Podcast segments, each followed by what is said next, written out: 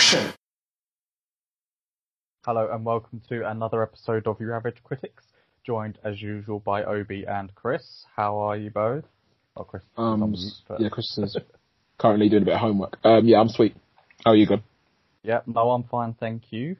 Um, so a bit of a less structured one this week, um, a bit of an any other business, but there have been a couple of trailers which we're going to talk about. Um, so we'll talk about Black Widow in a sec, which Chris is just watching, um, and there's also the newest trailer for the Loki series, which came out today. Um, so yeah, we we find out a little bit more about the Time Authority, um, and uh, we get some Owen Wilson, whose name is Mobius.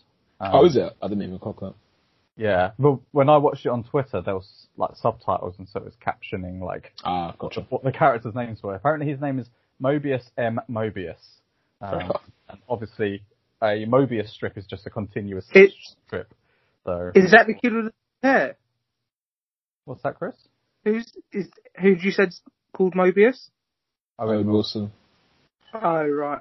Not the. Uh, we're not talking about Black Widow. Not the we're talking vampire. Loki. Was there anything new in this Loki one compared to last time? Yeah, I would say yeah, quite a bit. Of Uh, new, new Seems stuff. like mostly new footage, to be honest. Mm.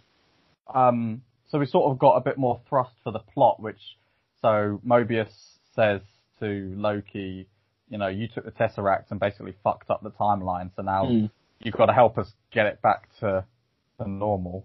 Um, so yeah, it's just them sort of zipping in and out of uh, different timelines, a la the Umbrella Academy. Um, very reminiscent of that for me.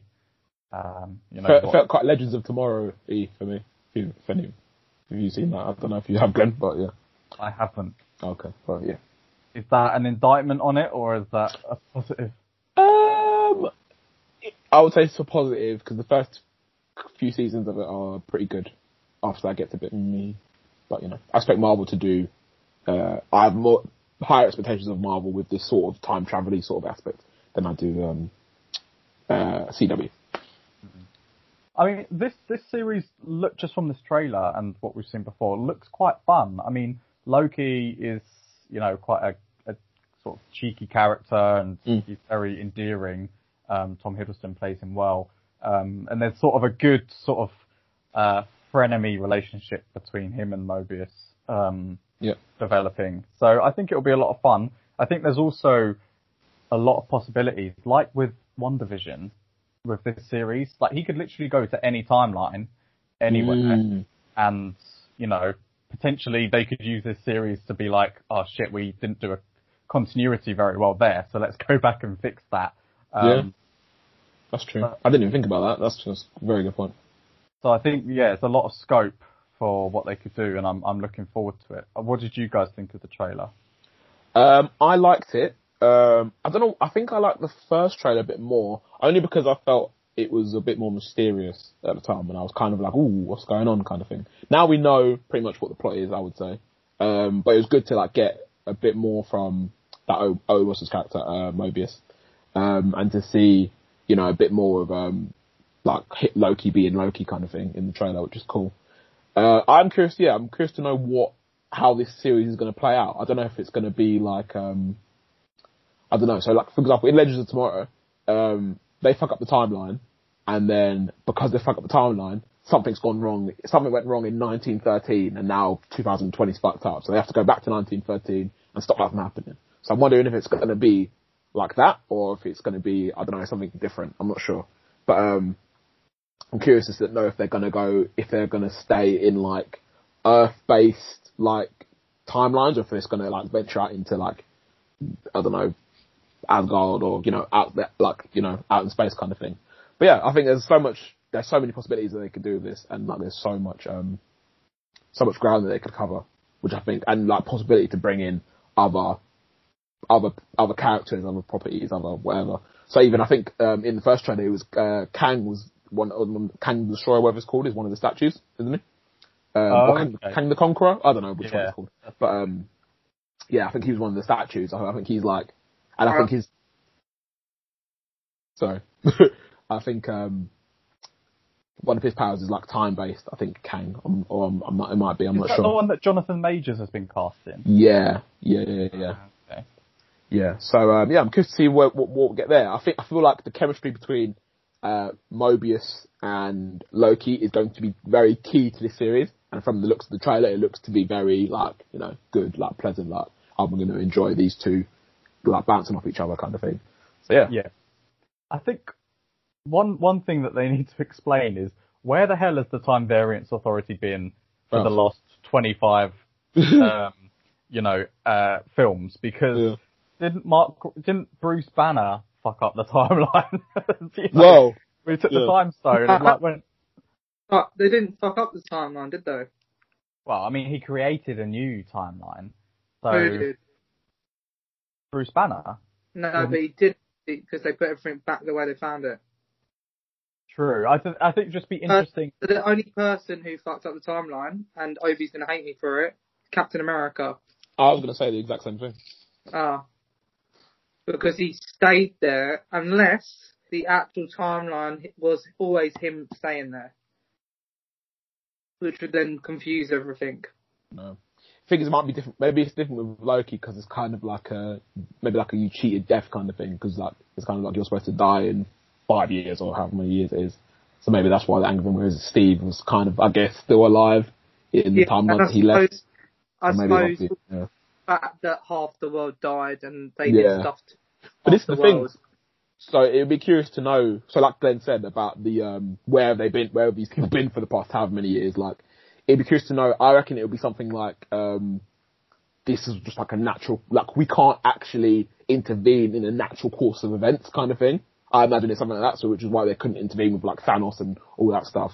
Um, I imagine it'll be something like that. But it does pose a question like if you're going around fixing all this stuff now, like where were you when you know the whole world is falling apart? And I think that's a bigger question for even some of these people who Marvel are planning to introduce in later, like the Eternals, for example, uh, who are like some, you know, all-powerful beings who've been about since the beginning of time. And you definitely have to ask, like, where the fuck have you been for the past 12 years? You know? Yeah. Like, where Yeah. everything's been fucking up. So, yeah, it's a, definitely an interesting question to pose. I think it would be interesting to see when this is set because obviously Loki disappeared in 2012 in an Endgame. So does this continue straight from 2012? So does Mobius even know that what ha- what that Loki would have died in? Mm, well, I reckon so. In so basing is complete with Legends of Tomorrow. So Legends of Tomorrow, they have a very similar thing to the Time Variance Authority. It's called the Time Bureau, and basically they operate outside of time, so they can kind of like see past, present, and future timelines. So I reckon it might be something like that. So they're dipping in in and out of different timelines throughout the series. Yeah, and the thing with this series, you can have different, you can have whole different worlds as well, can't you?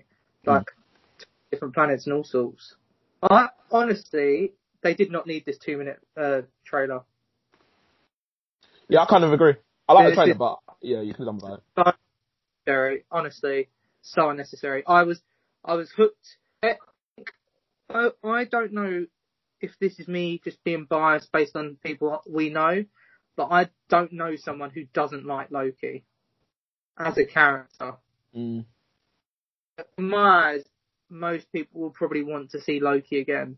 Mm. So I feel like they've they've missed a trick keeping some secrets secret, in my opinion. But what do you think is is sort of out of the bag now? Because we we don't Well, really they- know what's it- going on. In, in one of the scenes, you see that there's a company called like Rocks Roxgon or something. I don't know what that refers to, but I'm sure some well-knowledged Marvel person will probably know what that is. Isn't Uh, that um, one of the companies in Cloak and Dagger? And in the uh, Netflix Marvel shows, Roxxon. I think it was Roxxon. I'm not sure if it was Roxxon. It looked like it started with an R O X X, Mm. but it could be like. But like what I'm saying is like that, that these extra bits weren't needed. But I, Right. I'm all for it. They didn't. I, in my opinion, they didn't really give anything away. Uh, bar the fact that Owen Wilson's going to play quite a big part in this, I feel. I thought he was just going to be like a tell you what to do kind of guy, but it seems like he's next to him in quite a few scenes. Mm. And it also seems in this series, in this trailer, that Loki actually knows about them. Oh, about the TVA. Yeah, because he says, uh, "You're the bunch of clowns running this, aren't you?" and stuff like that. So it makes me think he already knows about them. Okay. But then he is a god, so maybe he should know about them. Or demigods, so. Mm. I'm curious. I'm curious to know if that's if he does know about them. I don't know. I don't know. I liked that scene where um, he's in front of that clerk and, and he goes, "You've got to sign everything you've ever said." And he goes, Oh, yeah. What? Or oh really? and it's like, right, another page printed. Yeah, yeah, yeah, yeah. That was funny. The thing is, as well, like um, he, um, what was I going to say? Oh, we- and the, I think the issue is that we already, like, we already know there's a series. Actually, is it an issue? We already know there's a series two for this, so does that ruin some of the hype? Mm, I don't think so. No. I, I feel like um, I feel like uh, what's it called? Um, these people are just never gonna if they, if they weren't gonna kill Loki off in uh, what's it called? Uh, Infinity War. Then they're never gonna, they're never gonna kill him off. So I feel Yeah. like him knowing that he's gonna be alive. It's kind of like when um you're watching 24, isn't it? Like Jack Bauer's not gonna die. Do you know what I mean? True, true. True, yeah, true. I I'm less, mean, I'm less bothered about knowing about a season two for Loki because he is, you know, in separate timelines doing his own thing. If Mm. if they'd said Loki is going to lead directly into Eternals, and then I'd be like, okay, maybe season two, you know, That's fair. is different. Um, like if they said there's going to be a WandaVision season two, you'd be like, you've run out of sitcoms to parody, so where are you going to go with this? That's fair. Um, It's only gonna be six episodes. This one as well. mm-hmm. Yeah. Yeah. So I think WandaVision was the exception. that's kind That of was a bummer. That's kind of a bummer. I would, I, I don't think six episodes is enough. I think it depends on what sto- what sort of story you're telling. True, but going based on what I've seen so far, Falcon and Winter Soldier, I don't think six episodes is enough. Mm. Okay, well, let's talk about Falcon and Winter Soldier then, um, and we'll talk about Black Widow afterwards. So, episode three, we saw, what we saw, we've seen, um, and this was uh, Bucky and Sam going to um, break Zemo out of prison um, to try and get his knowledge on where the super soldier serum might have been. Um, it takes them to a city, a fictional city in um, Indonesia called Madripoor, and uh, there they they quite easily, in my opinion, find um, the scientist, uh, meet up with Sharon Carter. There's allusions to this power broker, um, and then that's that's basically what what happens, isn't it? You find out a little bit more about um, why the uh, Flag Smashers want to do what they're doing, or the main one, which I think I named Morgenthau or something. Um, I sort of felt this episode was a bit generic. Um, I didn't think there was that much jeopardy. Um, and I, I was found it quite boring, to be honest with you. Um, I don't know what you thought, Chris.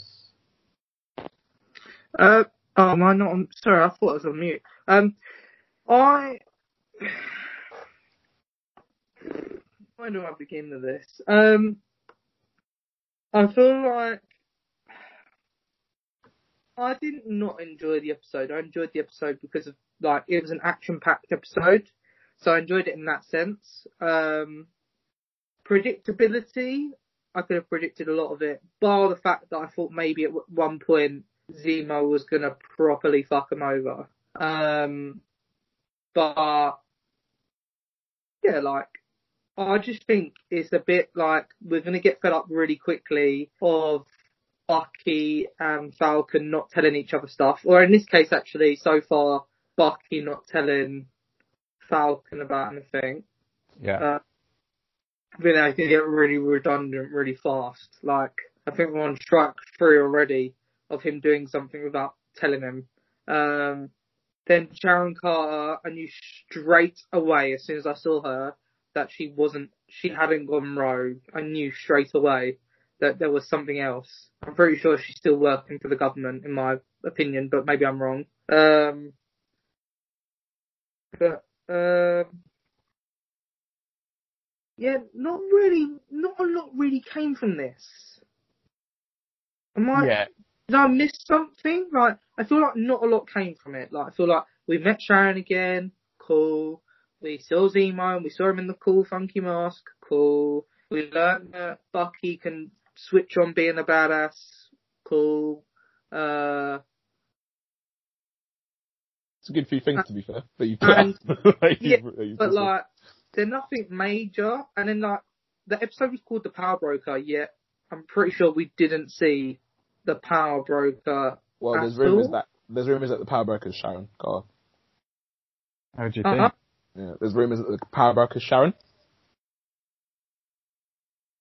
Yeah, yeah, no, we heard. Yeah, we heard.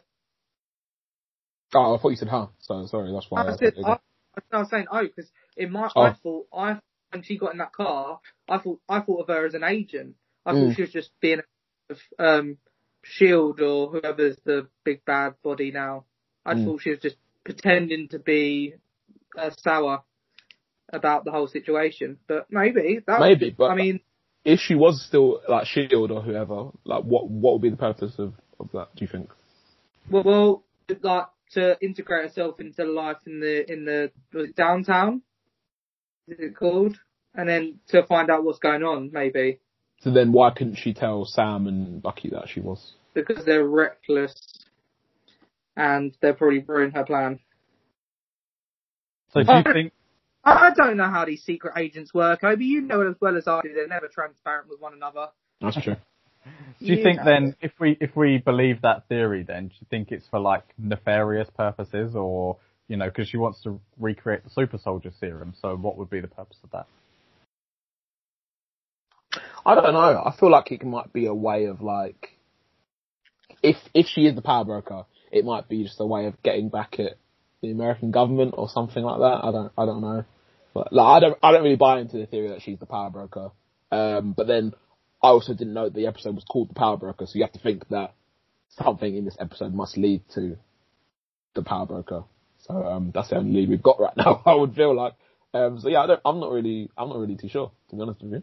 For Um, me, this episode was just too felt rushed. It felt like they had to get a lot of narrative into this episode. Like getting Zemo to escape was really easy. Convincing um, Sam and Sharon to like not kill him was like pretty easy.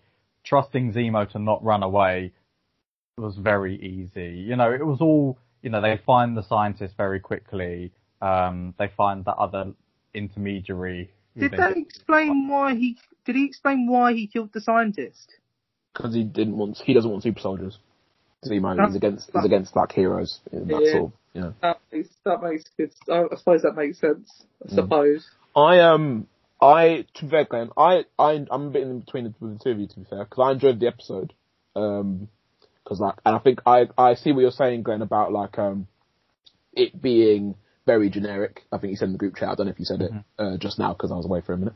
Um, but yeah, I like this genre, so I think the genre appeals to me anyway. You throw that in like political thriller, that kind of thing, and if you throw that with like MCU stuff, I'm always going to be at least mildly interested. Um, I do think that it's weird because I wonder what our reactions would be if we'd watched this before we'd seen WandaVision, because obviously WandaVision was very different, experimental, at least the first few episodes were anyway, like kept us on our toes kind of thing. Whereas this is very much more run of the mill, uh, your just typical political action thriller kind of thing.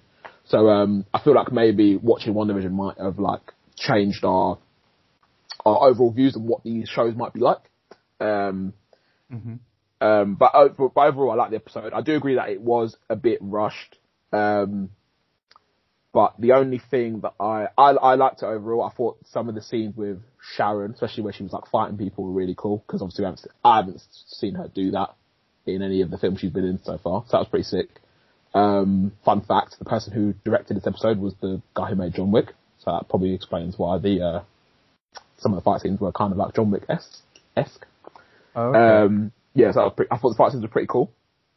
Um, I thought like the little reveal of um, like finding the doctor and all that stuff, and he said, "Yeah, I was working for the CIA." Or did he say CIA or did he say Shield? Um, whichever one. I was working for the, he's working for the American government, before he got blipped and then he come back and now he's doing it for the power broker, blah, blah, blah, blah. I thought that was all pretty cool. Um, uh, and yeah, the only bit I didn't really like was the bit in the club. I thought that bit was, that part was, when they're like whiling out. yeah. Well, well, yeah, you know what, even the, the dancing bit where they were all like, where Zemo was like dan- pu- fist pumping and stuff like that, that was, that was all fun. And like Sam had to drink the drink and Sam had to pretend that he was someone else on the phone to his sister. I thought, you know, I actually quite enjoyed all that bit. The only bit I didn't like was where, how quickly they met the Shelby character and the Shelby character got shot and died. And then they were like, excuse me. And then they were like, oh yeah, they're gonna pin that on us. And I was like, I was like, who even shot her? Like, I was, did even know, even you know who shot her? I was so confused No. about it. I don't know if it was Sharon or if it was somebody else or, I don't know. Yeah, that bit was confusing. But that's the only thing that I didn't like about the episode. Um, and I actually also thought I liked the the uh, parts with um, fake Captain America. What's his face? Johnny Walker. Is his name Johnny Walker? John, John, Johnny John- Walker, I think is a whiskey, but yeah. Uh, John Walker. Have you? Did you hear about him? I heard he got death threats, right? Yeah, apparently he's quit. No, really? Apparently. Quit how though? Because like, isn't have they not finished filming? Yeah, they finished filming. Well, he said he said that he doesn't know what the future of that um, Captain America is But beyond beyond this season. have some impact to the rest of the thing. Otherwise, it's a really pointless character to create, personally. But Mm. Fair enough. I Um, mean, I mean, I said I said in in a chat with Obi, which I know you disagreed with, that I think that considering we're halfway through this season, this series, there's still quite a lot of there's still like lots of different like little threads. So you've got John Walker and um, his pal Hoskins. Um, you've also now got you know Sharon's got her own little arc. Um, you know what's she up to? You've got um, Karli Morgenthau and the um, Flag Smashers. You've also you've got Bucky and Sam, and they've also got their own things going on.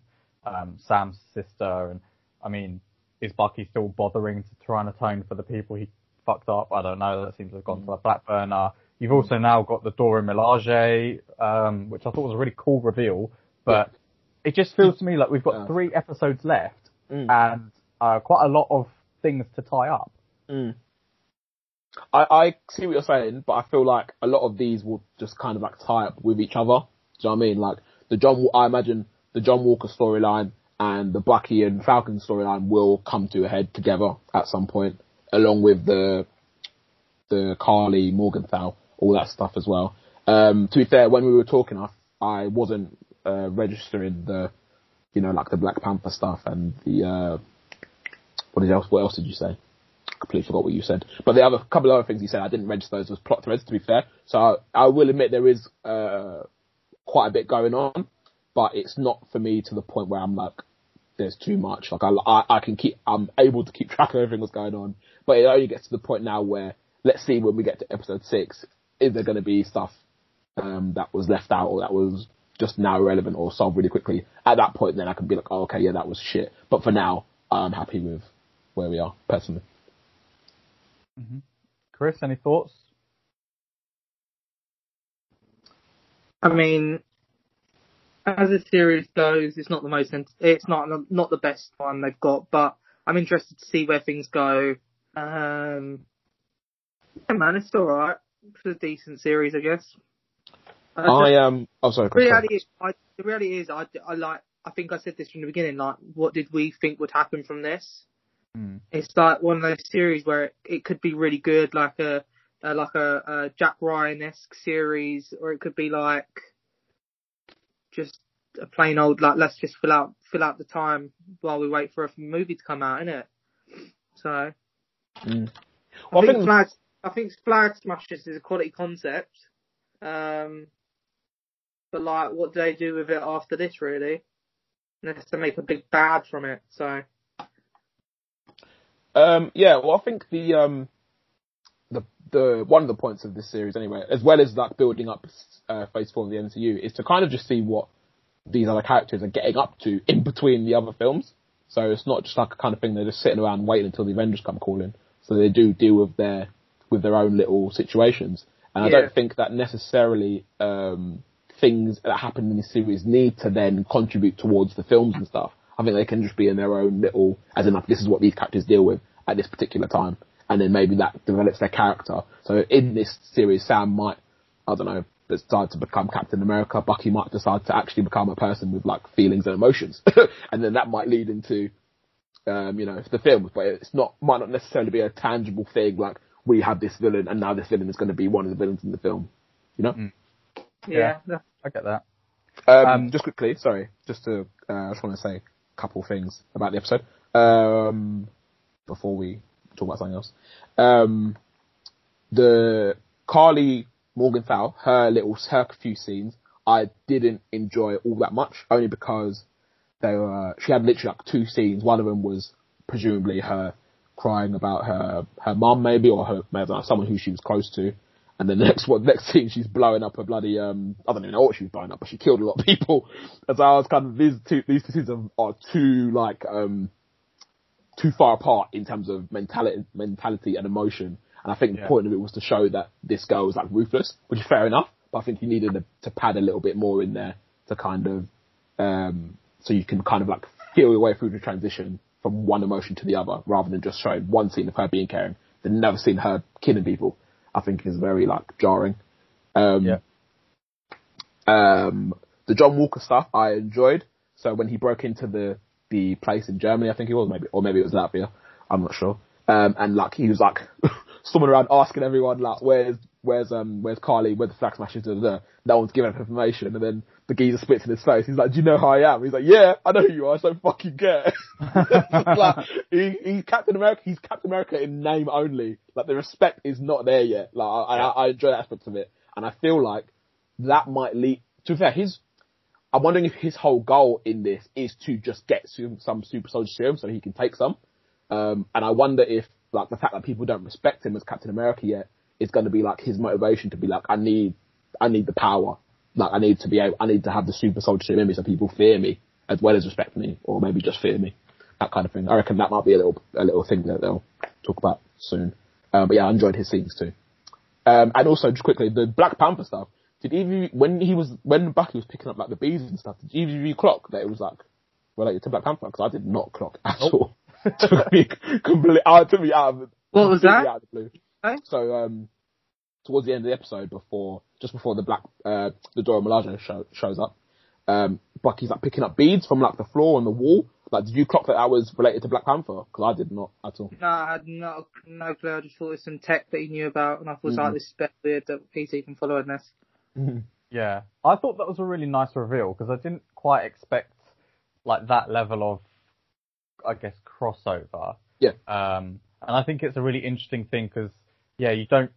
I sort of forgot that the Wakandans would have beef with Zemo for Mm. killing T'Chaka, so that's an that's probably a more interesting thread than this series so far. Fair enough. Um, Did you think? Um, do you think that m- this might maybe lead into the Wakanda series that they're planning, or do you think it's this too early? Part of me thinks it's too early because they've not even started production on that. As far as I, I mean, they're not even started production on Black Panther two, have they? So true. I don't know. I, I feel like it. I feel like maybe they'll help. I think Mm. her name was Ayo. Oh, yeah, Uh, Maybe she'll help. Mm. but yeah, I don't know. Um, I wanted to say that um, this obviously features Madripoor, um, which in the comics, um, I'm reliably informed by the internet, is quite a big feature in the X-Men series. Okay. Um, it's a location most commonly associated with the X-Men. So Cool. I, I wonder if this is just sort of like a very light introduction to this place, and then they might use Madripoor as future mutant Mhm. settings. Maybe, maybe. I thought it was interesting that um, Zemo talked about how basically like Sokovia is not even like a place anymore. Like I think he said, they basically like built over it, and now it's just something completely different, Yeah. which I found quite funny. Um, and probably like one of the things that the Flag Smashers are fighting for, I guess, removing borders and all that stuff. Um, yeah. Alright, well, sticking with the MCU, um, as we mentioned at the top of the pod, there was another um, trailer for Black Widow, which came out a couple of days ago. Um, so this one's a bit more action, uh, bit more Ray Winstone, um, some cool aerial kind of choreography. Yeah. At the begin, the beginning of the trailer was um, just sort of like cuts of of what uh, Natasha Romanoff has been doing in the MCU, and con- concluding with uh, obviously her sacrifice in Endgame. Mm. Um, I mean, does this does this kind of add anything to your hype for the film? Was this trailer necessary? That's a leading question. Um, you know, what what what are your thoughts on on the film anyway, and what does this trailer do to that, if anything? Um, so, Chris, you want to go first? Sure. Um, I actually think it's going to be a decent film. Um, i- in fact, I think it's going to be a good film. Whether I care for the film to still go ahead, I, I still don't care about it in terms of like because it doesn't continue any storyline. It doesn't really bother me. Uh, but if the introdu- introduced characters in it, then become part of it, then I guess it serves some purpose. Um, the trailer threw me off when I saw a blue haired kid who I'm assuming now upon watching that part again, that is Scarlett Johansson's character as a child. Hmm. Oh, Uh, okay. Threw me off completely. Um, I think they've done well in recruit in the people they've cast in the roles. I think they're all really good act- actresses that I've witnessed so far. Um, Task, this is Taskmaster, right? Yeah, Taskmaster. So the same villain we had in Civil War? No, Civil War was Zemo, wasn't it? Captain America 2. Captain America 2. that was the bloke- Was it? Pretty sure. I don't think we've seen Taskmaster. No, I don't think we have either. not? Taskmaster's the one who copies everyone's moves. Everyone's moves, yeah. Mm.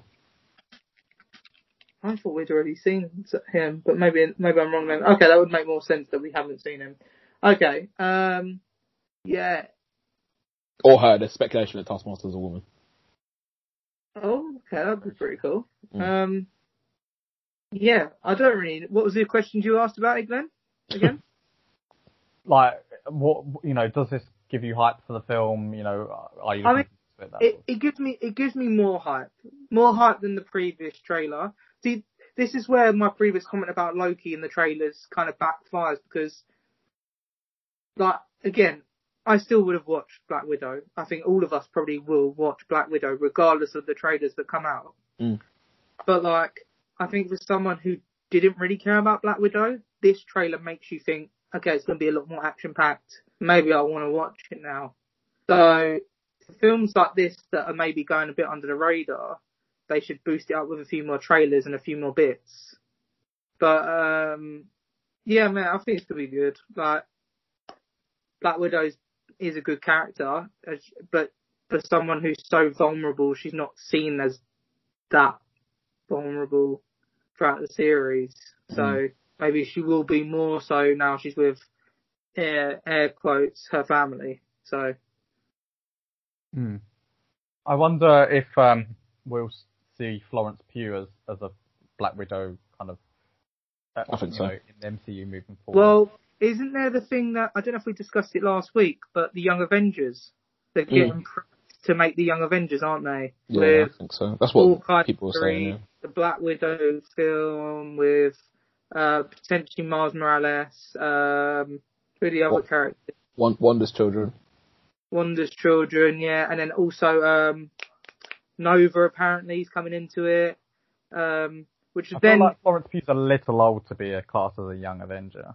yeah, Well, it's- maybe, Yeah, maybe she's like adult guiding them through it. she's got to get someone to guide her through it first. Yeah, maybe this maybe this is the film that preempts her. Because remember, this this film is technically set like seven, eight years before our current events. Yeah. So we'll have a lot of growing up to in that time. Mm. But um, I'm trying to think who else there. And then if they bring Nova into it, that throws a, a bit of a curveball, doesn't it? Oh my god, I'm losing my voice as I'm talking. that throws a bit of a curveball, doesn't it? Because wasn't oh no, Nova wasn't meant to be. Who was the bad guy who was introduced in Captain in in uh, Guardians of the Oh, Galaxy Two? Adam Wall- Adam Warlock. Adam Warlock. I hope they continue with that because that was a. I don't think they will. Nah, I- no, I don't think so either. But apparently he was meant to be like key in like the following films, and then they just decided against it. Not surprised. I reckon, I reckon if he gets introduced, he'll be introduced in Guardians Galaxy Four. Four. Blimey, I'm not even sure we'll Four, get that. sorry. many. I didn't Four. Um, just to quickly, um, if I can, give my thoughts on the trailers and stuff. Yeah. Um, do you know? What? I think this is a like sp- surprisingly for me because I'm not a massive Black Widow fan. Like I like her, but they haven't given her anywhere near as much shine as she probably should have done um, over the past 12 years or however many years it's been. Um, this film should have come, I think we said ages ago, this film should have come years ago. Like they should have put this film out so, so, so long ago. Um, I like it. I like the vibe. Um, it seems very like Winter Soldier-ish to me. I feel like there's going to be a lot of like uh, fight coordination, like stunts and stuff like that. Like a lot of um, at least trying to be like like practical fighting. is pretty cool. Um, I think I feel like, and correct me if I'm wrong, if you even remember, but I feel like every trailer for this film has been good. Like I haven't watched one trailer and thought, oh yeah, I don't care about this film. Like every every trailer I thought has made me think, okay, I actually want to watch this. I don't know if you Yeah. I, I just, I just think this one has been more action packed. So it's, I feel like it, the the lure to go and watch it is more so on this one. But I Mm. do agree. I think it's done well on the trailers. Mm. And the thing because there's been, I feel like there's been like at least four, maybe four, three, maybe four trailers for this. So it makes me wonder. Like, I hope you guys kind of like leave some of the story beats in the film. Like, don't show us every little, you know, uh, what every category of the film's going to be about. Do you know what I mean? Um, Yeah, I think I think I recognised quite a lot in this trailer though Okay. from previous trailers. Okay. I, I think it's probably because it's been delayed three times that are like, Mm. hey, we need to remind people Yeah. to like go watch this film. yeah, yeah, yeah. Um, yeah, but I'm I'm quietly looking forward to this film, and it might just be because we haven't got an MCU film in bloody ages. Um, but I think this film's going to be it's going to surprise a lot of people. Um, and yeah, I just think it's a, I think it's a shame that it's coming out in the time period that it's coming out because I think it would have been successful if they put it if they brought it out after Civil War, for example. Um, I think which I think is set between Civil War and Infinity War, or like if they brought, so if they brought it out in like 2017, I thought this film would have been really really successful. But yeah, yeah, I'm looking forward to it. I agree with you. Um, I want to ask a non-Marvel to uh, loaded. How dare you? You're not allowed to ask non-Marvel questions. It's still superheroes, but it's a Oh, okay. non-Marvel. I- I- I Quite a loaded question. God. Um, Can you ask Glenn, Glenn quickly? Sorry, sorry, sorry. What's the difference between a loaded question and a leading question? Uh, I guess a leading question is sort of like basically leading you to a specific answer. A loaded question is when I've clearly got an agenda. Okay, okay, okay. All right, cool. Sorry, continue. um, but yeah, so considering there was, I think, four years of fan hype of Restore the Snyder Cut, Mhm. um, and it has been two, three weeks since Justice League came out, I feel like it came and went with an initial, um, you know, oh my god, amazing, and Yeah. the kind of chatter about it has just fallen off a cliff. um, it's weird because I agree the chatter has lessened, but I still get, I still see Restore, Restore the Snyderverse at least five, six times on my Twitter, like daily. So um, it might just be the Mate, people that I follow. Did, did you just mention the thing about what Drake, Dwayne Johnson said? No. Oh, apparently there's like something like obviously it's just speculation, but there's something in like Dwayne Johnson's contract in terms of Black Adam. Is it Black Adam? Mhm. Where he has something in the contract stipulating a certain part. cer- I don't. I basically there's something he can do, which would then mean that in order to get a second film out of him, they would need to have the cast from the previous films come into it because I think his script for Black Adam 2 is him versus the current establishment of the Justice League. And he Did wants he write to the script? think it's him writing the script or him Oh. having part do with writing the script or something. I don't know, you might have online, but I read something about Yeah. he might have some uh, prompts to get them to continue with the current Snyderverse. But I believe Zack Snyder himself has come out has come out saying that there won't be. what's the thing? The the head of um the head of DC, uh, who had the, or and something, or maybe HBO Max, I don't know. But she basically said like, yeah, this is it. Like, this is all you lot are getting. Like, there's not going to be any Snyder. Da da da da. So I think that kind of like deflated every because everyone thought, oh yeah, uh, the film's come out now. People liking it. Critics are even saying it's decent, like or decent to good. That means they're gonna, you know, give us more of what we want. And then head of DC just said, yeah, nah, this is it, guys. So so apologies. Yeah, innit? but they also said in 2019 that there would not be a Snyder cut. that is very true. That's Yeah. very very true.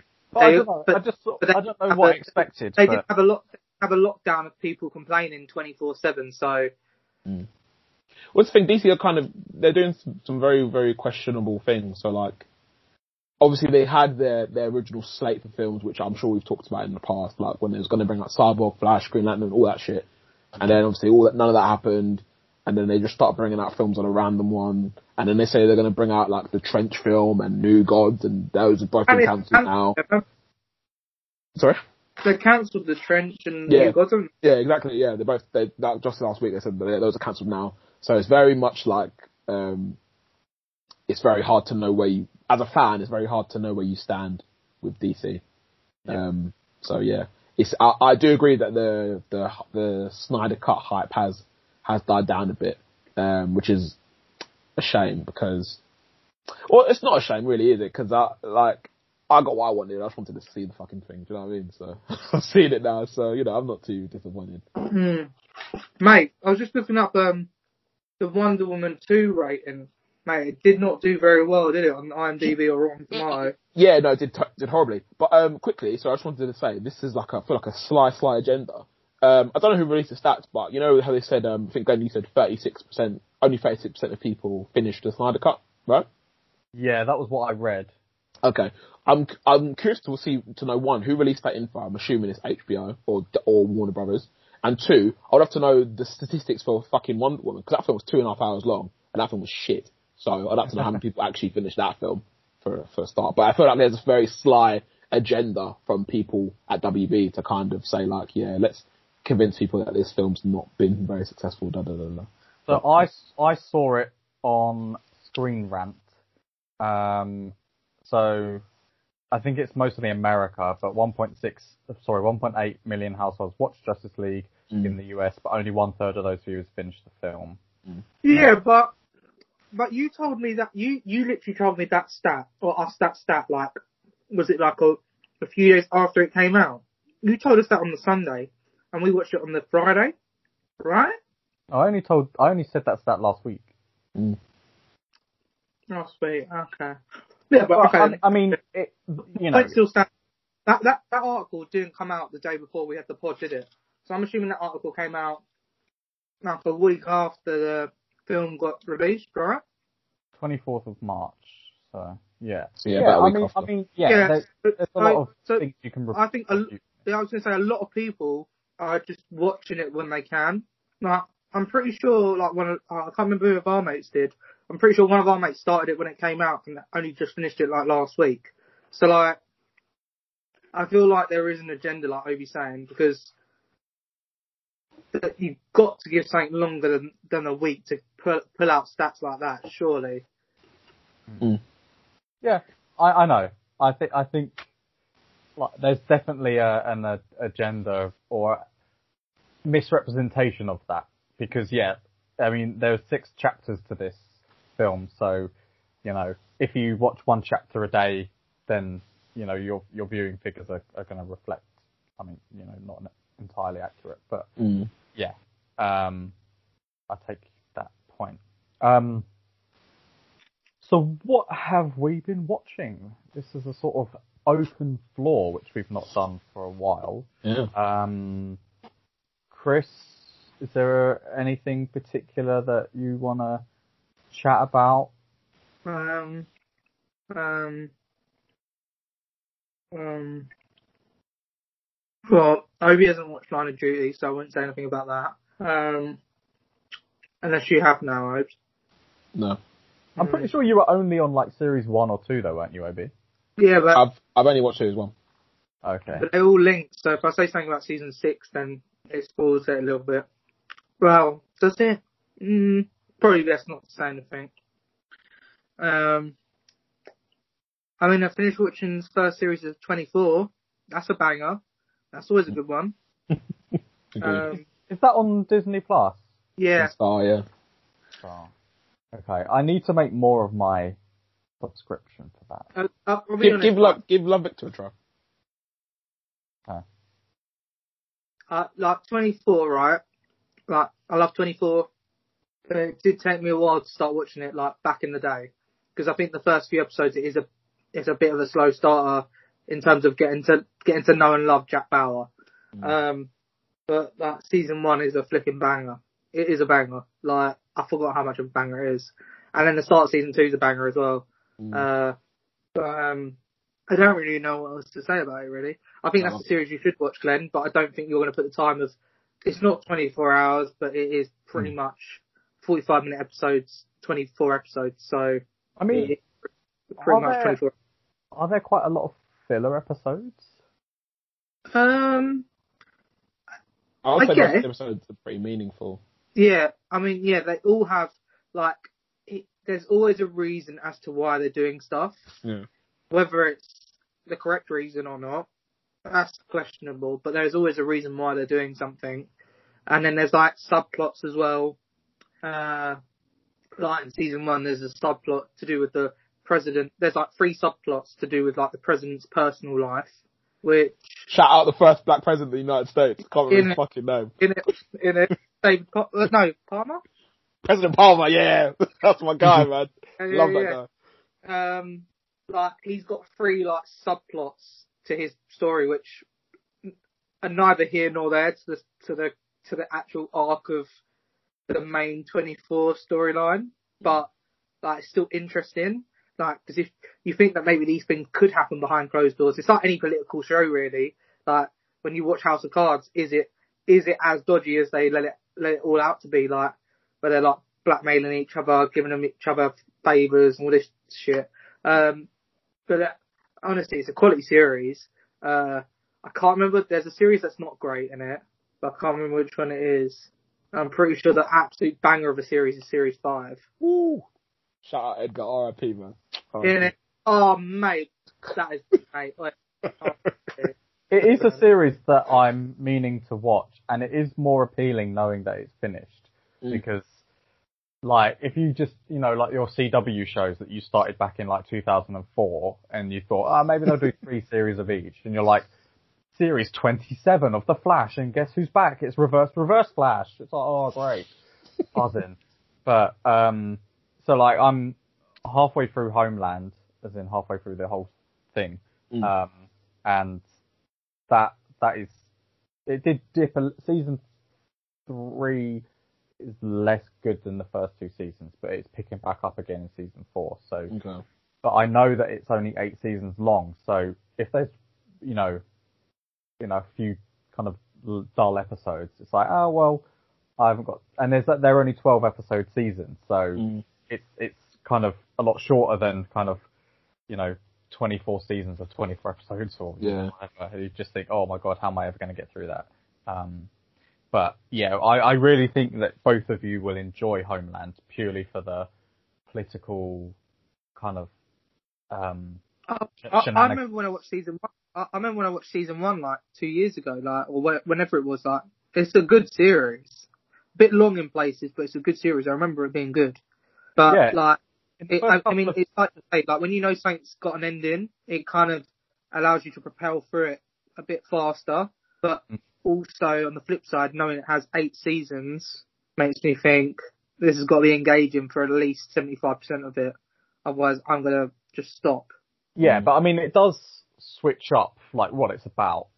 So it follows the main. I mean, thus far has followed the the main CIA agent, Carrie Mathison, but the people around her, you know, come and go. So it's it's not as if all eight seasons are based on one event. Um, Yeah. So the first two are, are basically the same thing, but it is very intriguing. Um, and the first two seasons, pretty much every episode is like a cliffhanger, and you're like, oh shit, want to carry on. Mm. And I think that's a, another good thing about knowing it's finished is if you if you're really invested in it and you binge it and then you've got to wait a year or because of COVID, two years for a series, you'd just Mm. be like really frustrated. So That happened to me with Agents of Shield. I binged the whole first six seasons and I had to wait week to week for season seven. I was like, oh, it's just torture. Honestly, honestly, I was blessed that it all came out because there was one. Was it was it the last series? It was good, but it wasn't. It wasn't their best, Mm. if I remember correctly. Mm. But their their last series also throws like like what we've already discussed. That it does throw the whole context of the quantum realm out of whack a little bit. The rest. Well, of, I think they kind of, well, not, I, I think people, um, have kind of like said that Ages from like, I don't know, season five onwards, Agents of Shield and the MCU are kind of like separate, not connected to each other kind of thing. yeah. Which is a shame. invited to the meetings. Yeah, which is a shame because, you know, it could lead, they, if they did, if they had made it like lead into each other, it would have been very sick, but. they can do Um, the MCU shows. What have you been watching, Ob? Um, so, uh, what have I been watching? I've been watching The Expanse, uh, on Amazon Prime. Um, because I keep hearing about how good the show is and, um, so I thought I'd give it a try. Uh, it's got five seasons on it. Um, apparently season one is the, um, the least good season, if that makes sense. Um, Really? That's interesting. yeah, so apparently it gets better and better as it goes along. Um, so it's kind of like a space, uh, uh, they call it space opera. They- Is that what they call it? Is that a thing? Space Okay, opera? yeah, that's what Star Wars is. That's what, yeah, it's, yeah, so it's like a Star Wars, Star Trek kind of vibe, but then they add in like, um, like Earth politics in it as well. Um, so just give you a, like a quick little, have either of you watched it? So, I feel like I might have watched episode one. Has it got Halle Berry in? No. Okay, no, I think I that's called, seen. I think that's called something like expansion maybe or something. Oh, okay. No, Yeah, I've not seen it then. okay. Um, but no, so like the basically the premise of it is set in like the 23rd century. Um, Earth has expanded uh, into like a galactic empire, and now there there's people on Mars and there's people on the asteroid belt.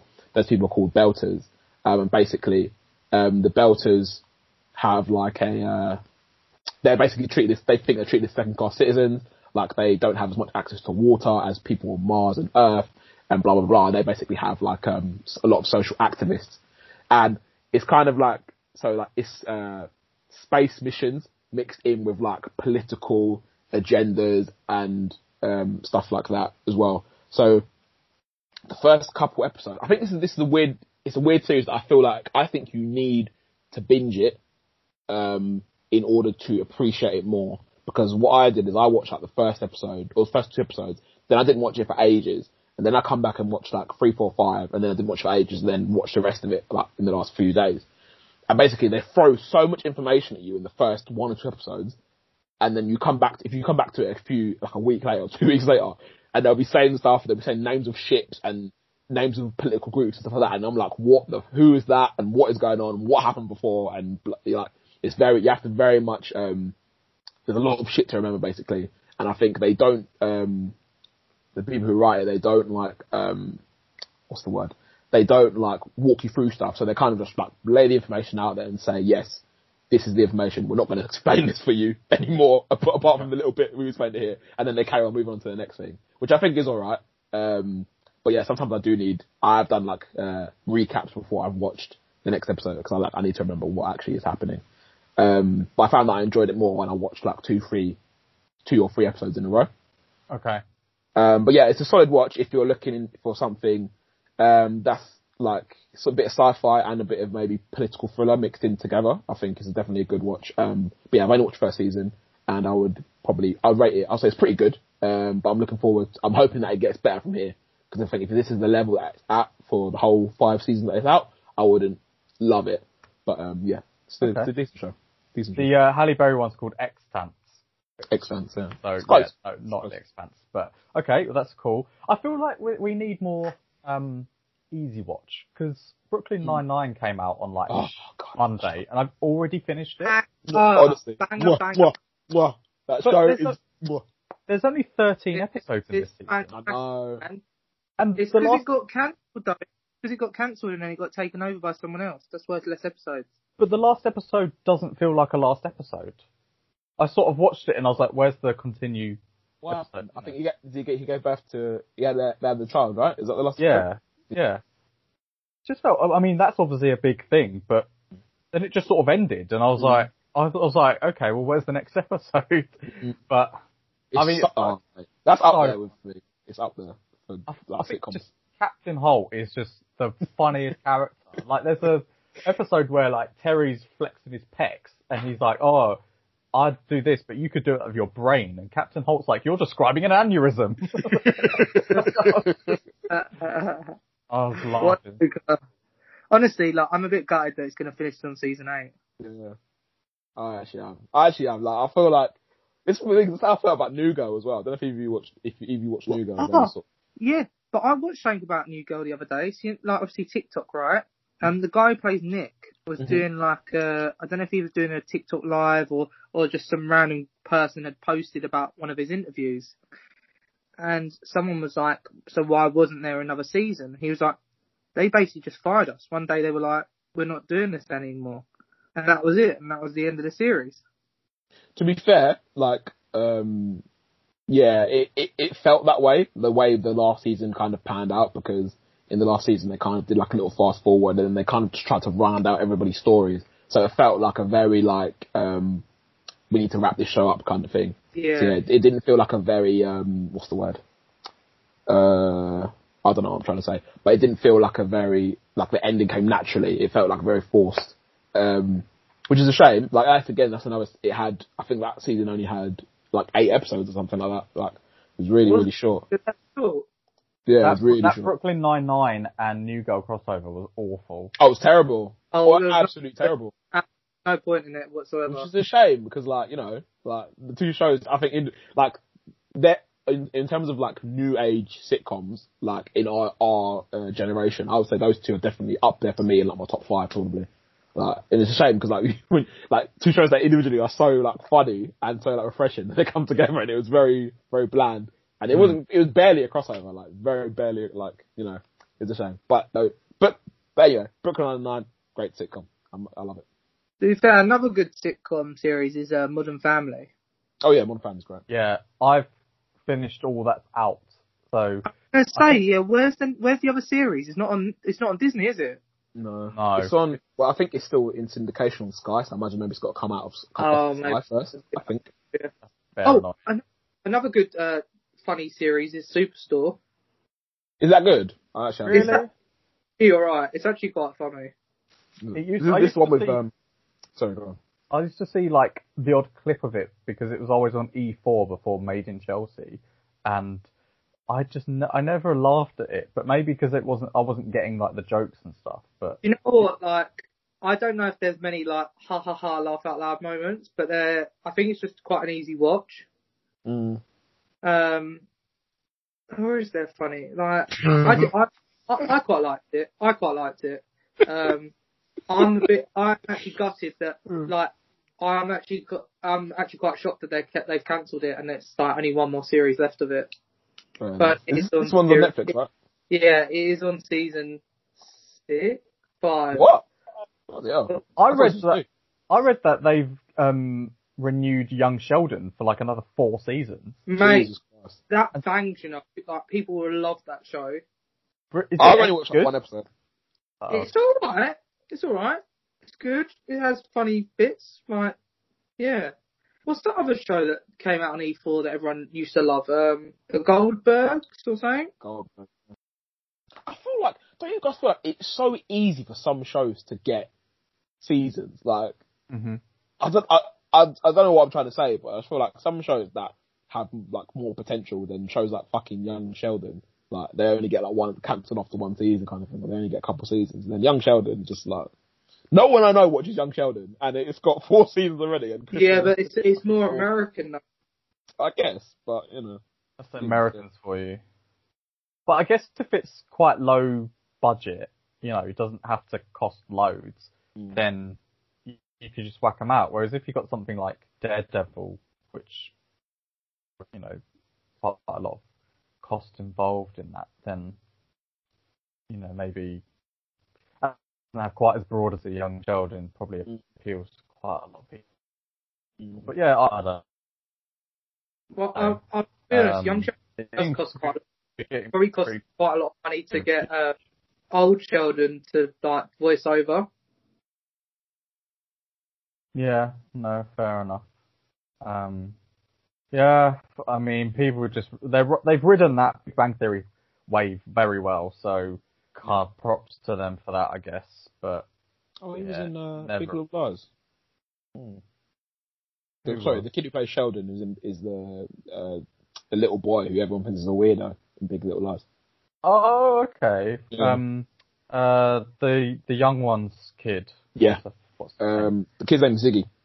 Shailene Woodley. That's the one. actress. Yeah. Um, talking of TV shows, I know you only watched one episode, Chris, but um, there was a, a lot of hype around Behind Her Eyes um, back in February. Or, um, so that's uh, basically a, a supernatural psychological thriller uh, drama um, uh, based on a book by Sarah Pinborough about a uh, woman called Louise who works at, as a receptionist at a therapist office. Uh, therapist is called David, and they sort of begin an affair, even though she knows he's married. And she also then becomes friends with his wife called Adele, who is a bit odd, and uh, Same- it same sort of it sort of leads you to believe that David is really controlling and sort of emotionally abusive. So you see two different sides of him. Like when he's with Adele, he's shitty, and when he's uh, Louise, he, he's he's quite you know charming and and um yeah, it sort of develops. So Louise is this kind of conduit between the two, and and is trying to help Adele, trying to get out of this relationship, but also is continuing to be with David. Um, so usual sort of like you know cheating scandal, but then it sort of flips into um like Supernatural What do they call it? bullshit. supernatural. What do they call it? Astral projection or something, where they like It's called bollocks. man. when they sort of like picture a door and then can walk through it and then they can see what the other people are doing. Like, Mm. so, I mean, Chris, do you mind if we talk about what happens at the end? Talk about it as much as you like. Okay. So, through Glenn, quickly. Sorry, the series, sorry, Glenn, quickly before you go. Um, have you you read the book? Haven't you? I did, yeah. Do you prefer? Is the book better than the series? Um, I would say not because I think the way that it they, they do the kind of astral projection makes a little bit more sense. Whereas in the book, like the ending, I was like, nah. I was like, I'm not having that. I was fuming. Fair. I thought I felt like the rug had been, not even the rug had been pulled from under my eyes, as if they just tried to throw a rug over me at the end, and I was just like, "Nah, you've not earned that ending." So throughout the series, um, and it's the same in the book, you get flashbacks to Adele. She was in some sort of um, facility, rehab facility, um, where uh, so she she had been involved in a fire, and her wealthy family had died, and she survived. Um, and there was, you know, I think I don't quite know if she was a drug user, but she was in there anyway with drug users, and she meets this guy called Rob. Uh, Rob is, you know, they're like best mates in a platonic relationship, um, and he's from like rough kind of train spotting Glasgow and cool. Glasgow, and um, she's well to do. So, but yeah, so she's always talking about how like David's going to save her, and anyway, it sort of the last couple of episodes merges. So Adele has been spying on Louise and David through her weird astral projection, uh, and knows that they're cheating on each other. Um, and she sort of confronts Louise about this, and it's revealed that she can basically switch consciousness with Mm. people. So if you, when you astral project, she can then inhabit someone else's body, uh, which she does to Louise. Uh, but then you find out in the last episode that actually that Adele we've been seeing the whole time was not Adele, but actually Rob. Rob had learned how to do this and was so jealous of uh, um, Adele and David in particular, and he loved David um, that he wanted him all to After himself. he he met David once, but cool. Yeah, that I'll come on to that. That's my problem with it. So yeah, he kills Adele. Um, no, they astral project. He projects himself into Adele, kills Rob or his body, and then by the end of the series is now in Louise. Um, and Louise has got a kid, by the way, who clocks on straight away Yeah. and is like, "You're not my mother. You ain't my mother." And it, Yes, what, I am. what to Kat and Zoe, man. Fucking hell. So that episode was a million times better than anything in this series. Just put that out there. yeah. Uh, so it's a bit of a mazza, but yeah, um, it certainly got a reaction on Twitter Mm. and the social media. Um, so Obi, tell, tell me your thoughts. Okay. Um, it's not a bad show.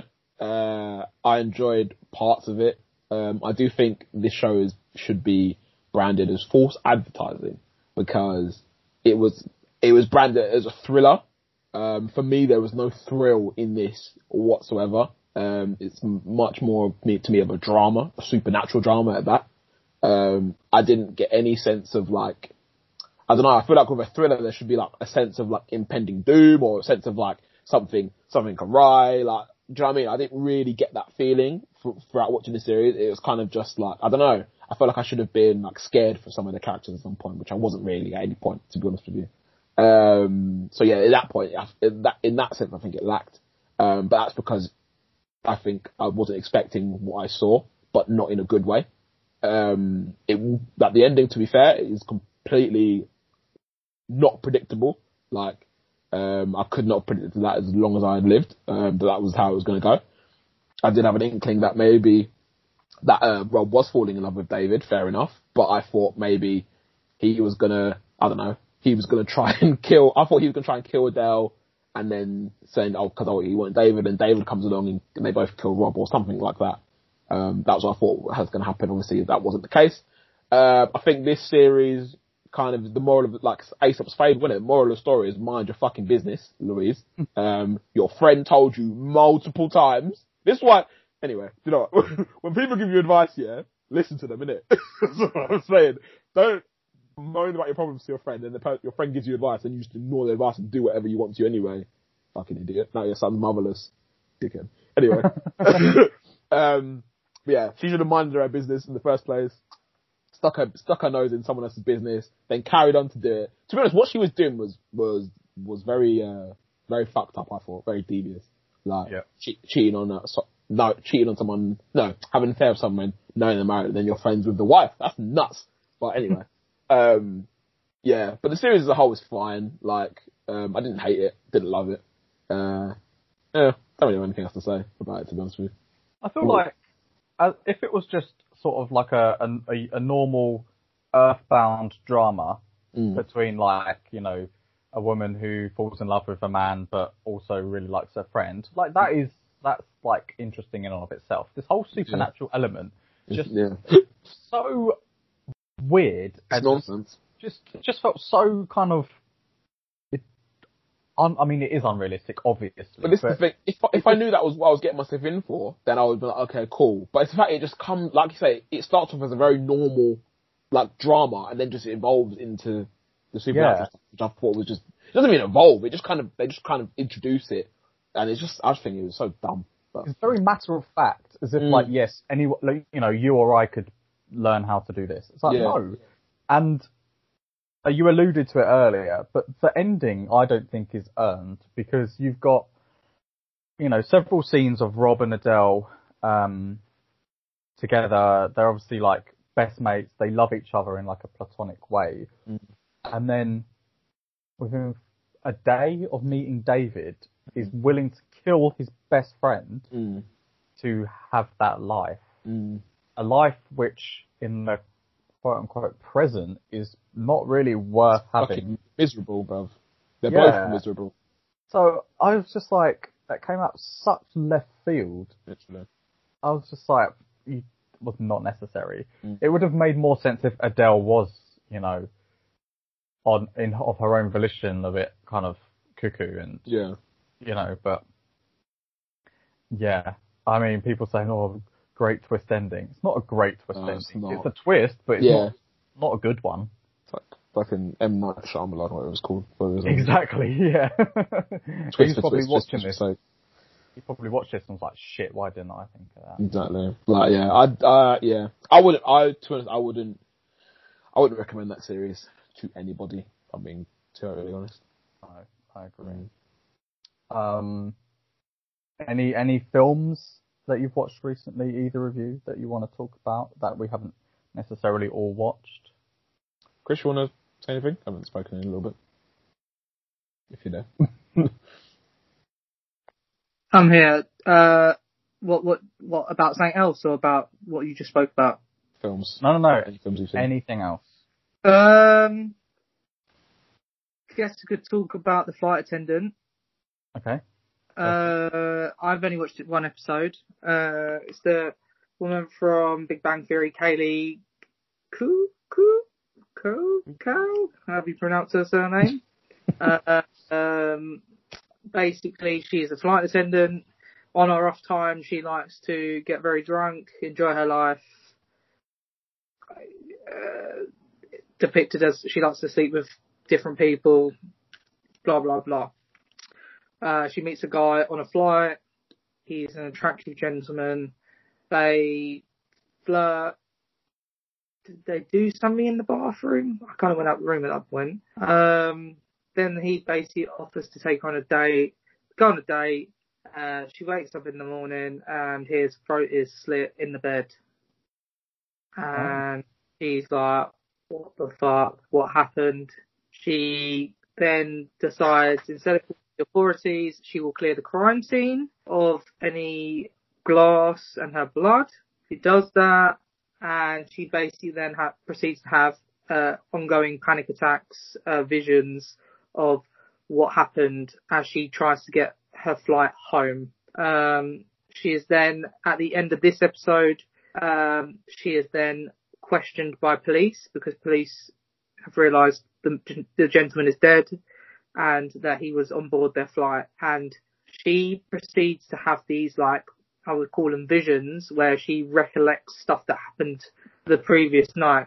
So far, she's had a blackout, but during these recollections, she realizes snippets of information. And during the last snippet of informa- uh, vision or snippet of information we get is that there was a third person there during their drinks. And that's Okay. where the cliffhanger ends at the end of the episode, really. Okay. Sounds intriguing. I think you like yeah. it, then. Yeah, I think intriguing. I, I, I'm, I mean, I'm interested to know more. Uh, I hope current, as things currently stand, I hope it doesn't go further than a series. Mm. Uh, however, knowing these things and how well they continue, it probably will go on for about ten. So, yeah, it's a good series. I'd recommend it as far as Is she I've is she presented as like a femme fatale, as in like she possibly seduces this man to kill him, or is it like she's being framed sort of thing? It's, it's like she's being framed. Oh, okay. Mm. Okay. Int- Yeah. Um, He, It's he's like a a, good- he's like a happy-go-lucky character.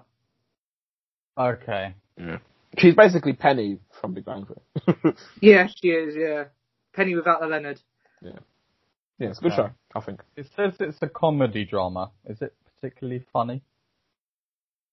Uh, there's a bit of banter in the first episode. I don't think it's that funny. Okay. Personally. Have you seen you seen it then? I've watched it, yeah. Okay. All right. Well, yeah, I think it's on H- um uh by what do you call it now TV. So Mm. They're just gonna take keep taking money from me. Um, Mhm. I, I will watch it eventually. Um, I watched on Disney Star probably the most macho testosterone fueled film that you could possibly imagine. Um, it's called Con Air. It's from 1997 and it's uh action thriller. Um, essentially, it's a load of convicts are being transported from one area of the country to another by plane. Um, and all of these like awful kind of rapists, murderers and people like that are all sitting in one plane, um, alongside, uh, Cage, who was an ex-marine who was imprisoned for accidentally killing someone when he was protecting his good American wife and his good American family. So he's very like, you know, you got to root for him. He's the good guy. He just was, you know, in the wrong place. Um, so it's got him, Nick Cage, John Cusack, John Malkovich, Steve Buscemi, Ving Rhames, um, Mykelti Williamson, Dave Chappelle, Danny Trejo. Like it's a story cast and they're all Mm. like on the roids. They're all kind of pumped up, you know.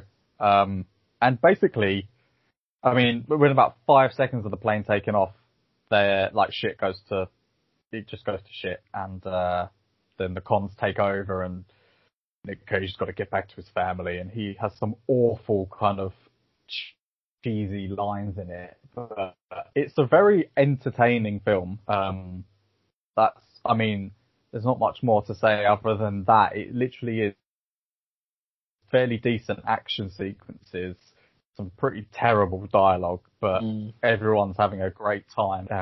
Um, explosions, punching each other, and yeah, it's it's just full on 90s action, macho, hyper masculinity, toxic masculinity um, at its absolute finest. Um, and yeah, I think it's quite entertaining. I think I would suggest if you want a bit of dumb action, then, then definitely watch Con Air. Mm. Yeah, I've been recommended it, so by people, so I might give it a go, give it a chance. How long is it? I mean, it's two hours. Okay, that's cool. It- It's pretty much all action. Um, and it, I mean, how Nick Cage keeps getting acting jobs is Nicholas Cage. beyond me. I mean, he, he comes What are from, you talking about? He's awesome. He's got his niche. I love Nicholas Cage. Yeah, but he's not a good actor. Fair enough. He's actually won an Academy Award, which is crazy. Respect. Uh, but Mate, I mean, it's not Maybe that crazy. Mate. The range of different films that man has done, it does not surprise me he has won He's- an Academy Award.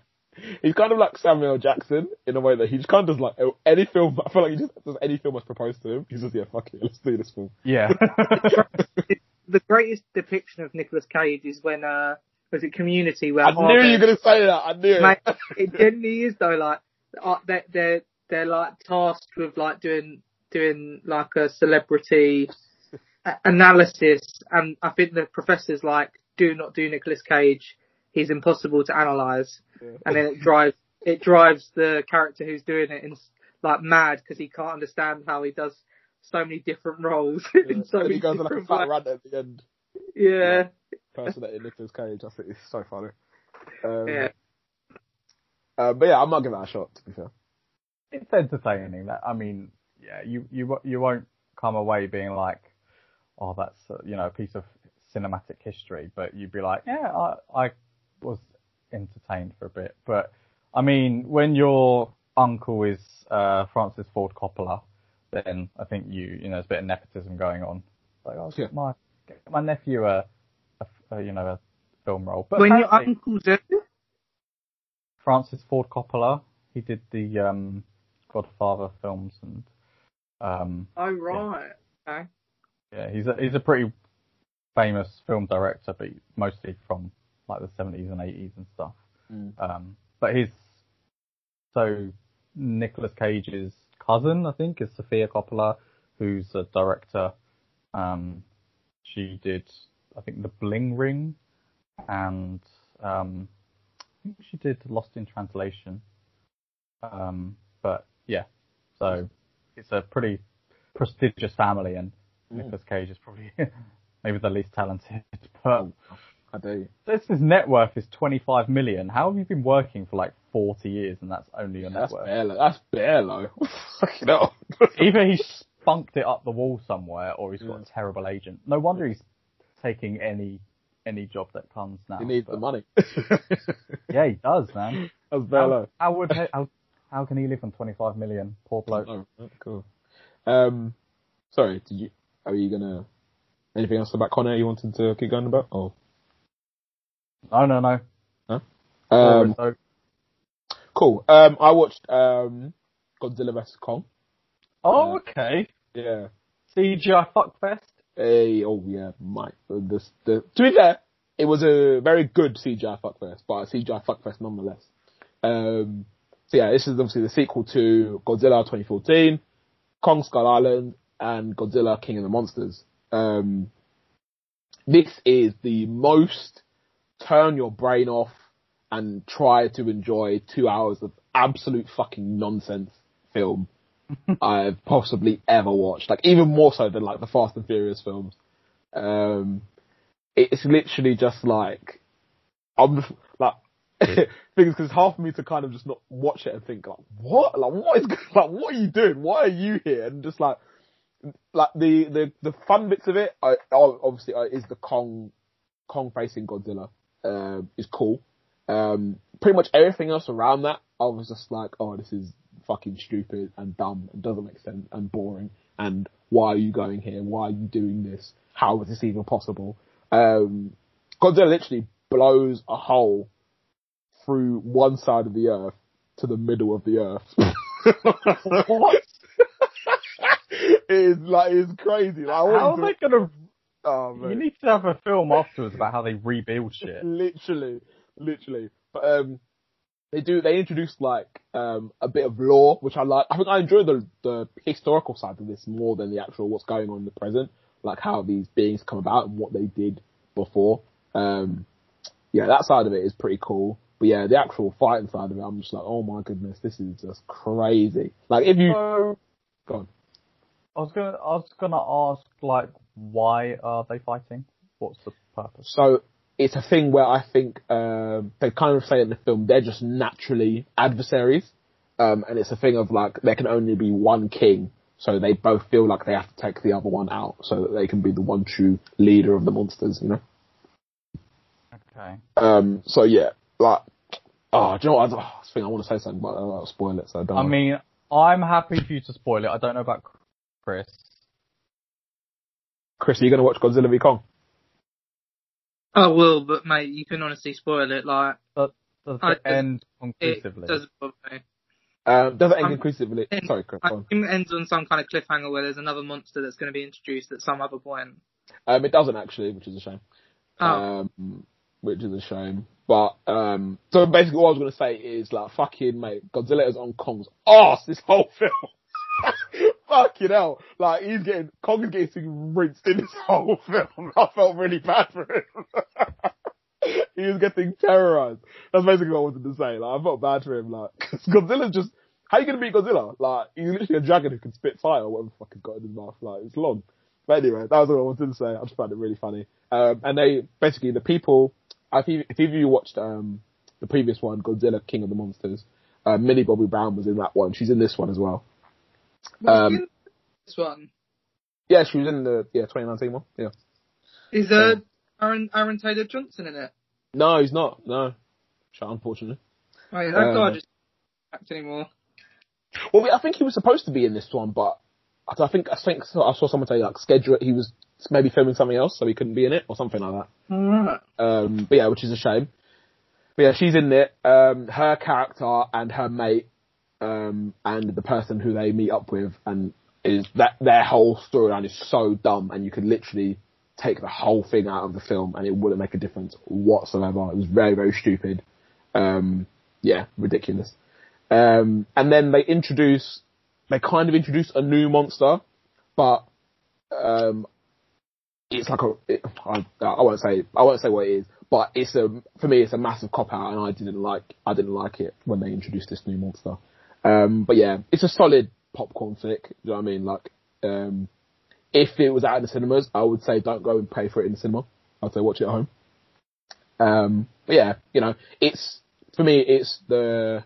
I've not seen Godzilla, but so for me, it's better than Godzilla King of the Monsters, which is rubbish in my opinion. Um, but it's not as good as Kong Skull Island, which is all right, but not not great. So yeah. Do you think we're going to get to a point where these these sorts of films just won't have any? They won't bother with any human kind of subplot because they always try and anchor it. You know, Transformers, the the later ones, which are predominantly just robots punching each other, and even Pacific Rim, um, and this film, there's always some very poorly Mm. fleshed out human subplot. And you just Mm. sort of think, and most of the time, if it was removed, you wouldn't know any different. So, just just don't try and anchor us into the film. Yeah. We're not, going to be like, oh, I wonder if I can relate to a scientist. No, just just have the monkey punch the reptile and get on with it. I never agree. With, they could do it like um. Have you ever seen Look Who's Talking and Look Who's Talking Too? They could do it like that. Uh, what's his name? oh, Bruce Willis is the voice of Kong or something like that. But anyway, if you if you've seen that film, you'd get that joke. Anyway, um, but yeah, I think I completely agree with you about the human element of it. It's always dumb, and I never agree with the humans because the humans are always on the side of the monsters. Oh, like oh, let them be, and they were here first, so da da da da. I'm always like, fuck that. Like what the hell? like the, so like the evil group in this uh in this uh film is called Apex, and they're basically trying to find trying to do something about Godzilla to combat Godzilla. And I'm like, yeah, I'm on their side because what if Godzilla just decides to fucking go rogue one day? Then what? we're all fucking Yeah. dead. If Godzilla decides we- he wants everyone to die, we're all gonna die. Do you know what I mean? Like, anyway, uh, but yeah. Yeah. so I'm always I'm always against what the, whatever the humans are on. Like, it's anno- it, and that annoys me. So yeah, just take that out of the film. Let the monsters be able to talk, and I'll just watch them do whatever they want for an hour and a half or something. Yeah, I, I mean that that the Godzilla film, both of them, and this one just has not appealed to me in the slightest. The Kong, the Kong one was okay Cause I thought that was alright. Yeah. that, yeah, that was that was an alright film. Um, not still not obviously that relatable, but No. you know more of an interesting story of this big. Can you think of a film so that integrates like so this is a film about like monsters. I'm gonna call them animals just because you know so like non-humans. So like I was trying to think like what could they make do about these films to make them better. I'm just thinking like what actual good uh like monster or animal based films have we gotten? The only one I can think of really is um Planet of the Apes. Um Jurassic Yeah. Park. A couple of them are okay, but as a whole, I would, would put them in the same category as these monster films. Like they're just, you know, stupid films. Whereas I feel, go on, sorry. I think the first two Transformers films are good. Um, Okay. Because you, They can get, speak though. They're think the uh, thing, But which you makes get- it a bit. but- better. but the other, the, the rest of them are awful. But Mhm. when you've got Shia LaBeouf's character, Sam Witwicky, like, he is literally the anchor into that film, and it's mostly about him and his relationships. And then and there's this, like, weird subplot with, like, the, what do they call them? The Dark, what do they call them? Um, Decepticons. Decepticons, yeah. then by the time you get Mark Wahlberg in the films, it's it's oh, remember King Arthur was a fan, you know, met Optimus Prime in like 904 AD and uh, Mm. buried the sword of King Arthur, Excalibur, and actually it's it's double. It just gets too complicated. It's like Yeah. a man has a car, the car turns into a robot. Cool. um, yeah, I mean, I don't know. I, I guess you could. Are you counting kind of superhero-y kind of sci-fi stuff, or Um. No, well, not really. I'm trying to think of. I'm thinking of more like the Jurassic Worlds, the Pacific Rims, you know, that sort of genre. Yeah? I feel like it's hard. It's hard to pull it off. I think to like make it to the point where like it's really well liked. I suppose Jurassic Park. Everyone like loads of people love Jurassic Park, but I feel like that's more of a. It was like revolutionary at the time, rather than actually being like a really good film. they just need to do what they did with the Lion King and and just you know, I know the kind of quote unquote live action version of that. Mm. Don't have any humans. It's just animals doing it out. Yeah. What's the thing? So like, oh, there's so there's a place in this film where there's like um in Godzilla vs Kong where there's like bear of these animals, like bear of like um these foreign uh, creatures that we've never seen. Like if they did a whole film set in that in that in that place, I would probably be more interested in, in that than what I've what I've been watching for the past few years. Yeah, agreed. Um, do you want to chat about Concrete Cowboy? Um, yeah, sure. You said you had a few thoughts on that. So um, this is a Netflix film. Um, they picked up the rights after COVID delayed the premiere. Uh, features Idris Elba and uh, Caleb McLaughlin from Stranger Things fame. Um, basically, it's about a, a kid who's sort of been causing too much trouble, so his mum uh, sends him off to live with his estranged dad um, for the summer, and he well, his his dad's in, in sort of like a, a cow, a kind of cowboy kind of lifestyle. Mm. Um, him and his mates have stables and horses in the middle of kind of Philadelphia, um, and he learns how you know learns how to take responsibility and sort of yeah sort of um, enamors himself with that group, uh, Mm. trying to rebuild that relationship with his father. And then there's a subplot of one of his old mates, Smush, uh, who is sort of in some dodgy dealings and getting on Mm. the wrong side of the law. Um, That's a quick summary. What did you think of it? You you recommended, well, not necessarily recommended it. You suggested it for us to watch. Yeah, um, I liked it. I didn't love it. Um, I think this film, this film has kind of like for me has like split personality disorder. Um, in the same way, I think like The Equalizer two is the first example that comes to my head. There were like in there's two like main plots of the film, like you like you just said just now. But I feel like it doesn't. This film doesn't lean hard enough into either into either aspect of it, um, and I think it suffers from that personally. Um, I think the cowboy stuff, I think is actually potentially really, really interesting because, like they say, I think they like they do a little uh, end credit scene where all like the some of the people who acted in the film actually real life cowboys from the Fletcher Street, uh, whatever, whatever, and they Yeah. were talking about how, um, oh yeah, people always think like there's no black cowboys or in Philly in Philadelphia, there's no there's no cowboys in Philadelphia, da, da, da. and I was exactly like that. I was like, what the fuck, like. there's no- I was like, one, there's no cowboys around general anymore. Definitely not in Philadelphia. Like Philadelphia is like a metropolitan city, isn't it, or something? But, um, so yeah, I think they could have definitely leaned harder into. They did like a little bit, a little scene where they talk about the backstory of cowboys and da da da da. I feel like they could have definitely leaned harder into that aspect of the story, just to kind of like um, flesh out, you know, the culture of uh, being a cowboy in that area, and you know, like what leads into that, and you know what comes out of that. I feel like that could have been done a lot better. Or they could have made this film about this boy's relationship solely this boy's relation, this uh, Cole's relationship with his father and his friend. I think they could have made the film solely about that, and I would have been really interested in that. Or they could have made a film solely about the cowboy stuff. I would have been really interested in that. But they tried to do both, and I didn't think it really worked all that well. Um, Yeah, sorry to cut you off, no, but sorry. I think that you know you're completely right with that. It literally there's barely any actual threading between the two. Like Mm.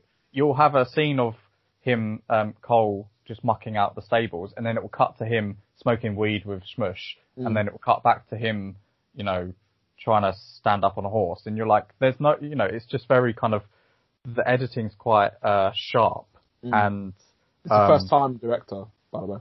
Oh, okay. Mm. Well, I wonder if it's a first time editor. Um, but I just think, you know, right at the beginning of the film, um, Harp, I think is Idris Elba's character's name, Yeah. he says, you can't stay in this house if you're going to run around with Smush. Mm. And then he, for the rest of the film, Run around he with seems, Smush. to be, he seems to be aware of it. Yeah. It felt to me like that subplot with Smush and well, whatever he was doing, whether it was drugs or trainers or whatever, I couldn't quite tell. Mm. Um, it sort of felt like they, they felt they needed to have that sort of gritty urban Mm. kind of teen aspect to it, which Mm. I don't think was that necessary Mm. because there's very little interplay between Cole and Harp.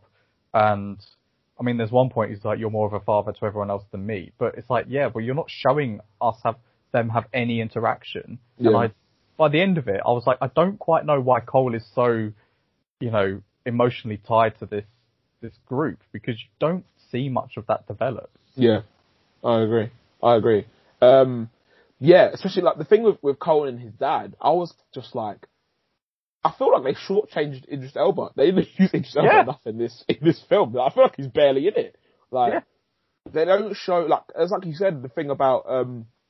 Oh, the line where he says, "You're more of a father to everyone than me," and I was like, "Is he?" I feel like all he did was make the stable for the guy in the wheelchair, and then, or not stable, sorry, the seat uh, for the guy in the wheelchair, and that was it. And from that, you decided that he's a father to everybody.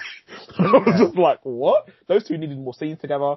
They needed more conflict, some resolution. Like, did he put food in the fridge for Cole? We'll never know. Like, I just thought, like, that aspect of it just was just lacking. Considering that was majoritarily what the film was about, is supposed to be their relationship. Well, I assume it's supposed to be about their relationship as well as like the cowboy stuff. I just feel like we didn't get didn't get enough of it. I re- actually really enjoyed all the stuff with Cole and Smush. I think the um, the kid who plays Smush, Jharrel Jerome, he's in When They See Us. I don't know if you, either of you've seen that, but he's a really good actor. I really like him. I liked their chemistry. I thought they had, they, I thought their relationship was really believable.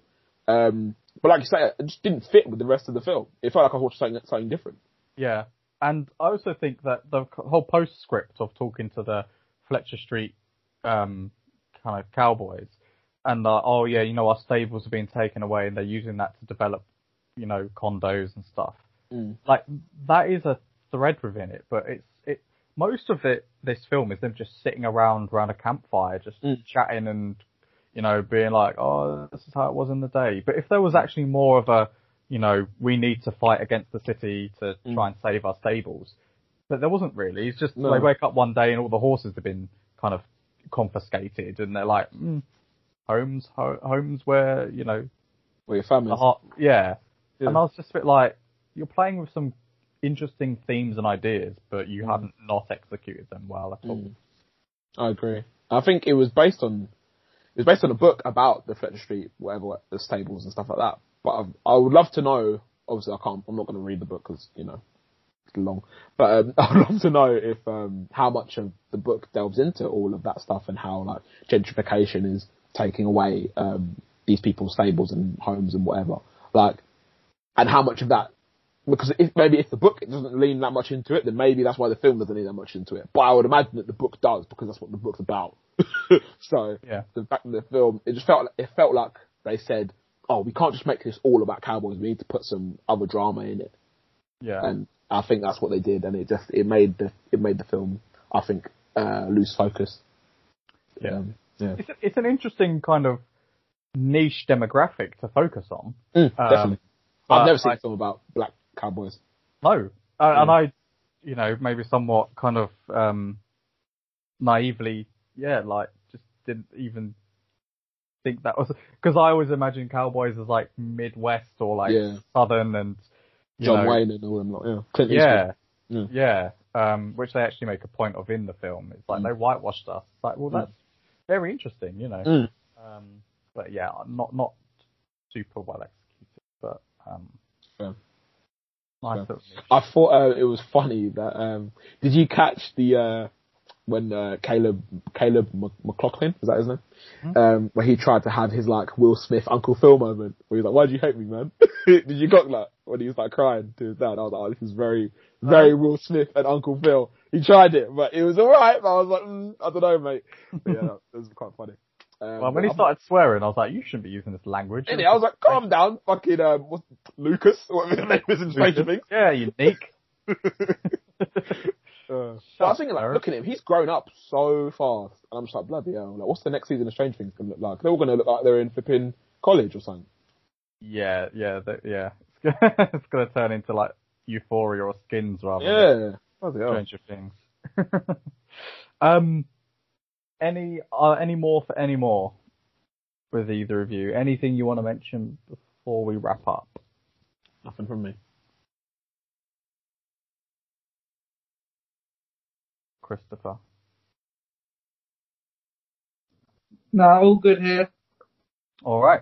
Well, um, my my recording says, says 38 minutes, but there's no way we've only been going for 38 minutes. I hope it's, I hope it's not 38 minutes. Maybe an hour and 38 minutes. Um, but yeah, that's just a sort of filler episode of, of a better term. Um, back to you, normal transmission, um, in the future. Next week we'll obviously be talking about, uh, Falcon and Winter Soldier episode four. Um, and yeah, I'll, I'll try and watch Invincible, but I know we're not, you know, we're happy to talk about that when it's finished. Um, and we'll check the Trello, see what else we've got um, on the agenda. But we're gonna hopefully do a Star Wars uh, special at some point. Um, Star Wars, sorry, can I just agree with her, yeah? Is it really weird? Because I, I wouldn't call myself like a hardcore Star Wars fan, but I always want to watch Star Wars. What does that mean? it's I very think, weird. I think it, what it means, Obi, is you're a closeted Star Wars fan. Maybe I am. I don't know. I don't Or- know. Or you find it an easy watch, isn't it? Some things Yeah. are just an Easy... Yeah, I think I think I certainly appreciated them on on a rewatch Mm. because you because sometimes they throw terms or um, races of aliens at you, and you're like, I don't know what planet this is or who they are or where they're from. But on the second rewatch, you're like, oh, I sort of get, I get what that is. I get what this Mm. midichlorian means. Mm. Um, so yeah, that'll be a long one, but that'll be one for the I can't wait to explain why I like The Last Jedi. Yeah, I mean, do you know what? I had to write notes because I wouldn't remember. Wait, the Last Jedi is in the second to last film. Yeah. All right. Well, that's a little teaser for our pod then. Um, but yeah, thank you for listening. Uh, if you want to suggest anything for us to watch, please do. We're on Twitter at YAC Podcast 17. We're also on Instagram under Your Average Critics. And you can find us uh, anywhere you get your podcasts. Uh, leave us a five star review. Um, and yeah, get in touch. Thanks for listening. Keep it sexy. Peace.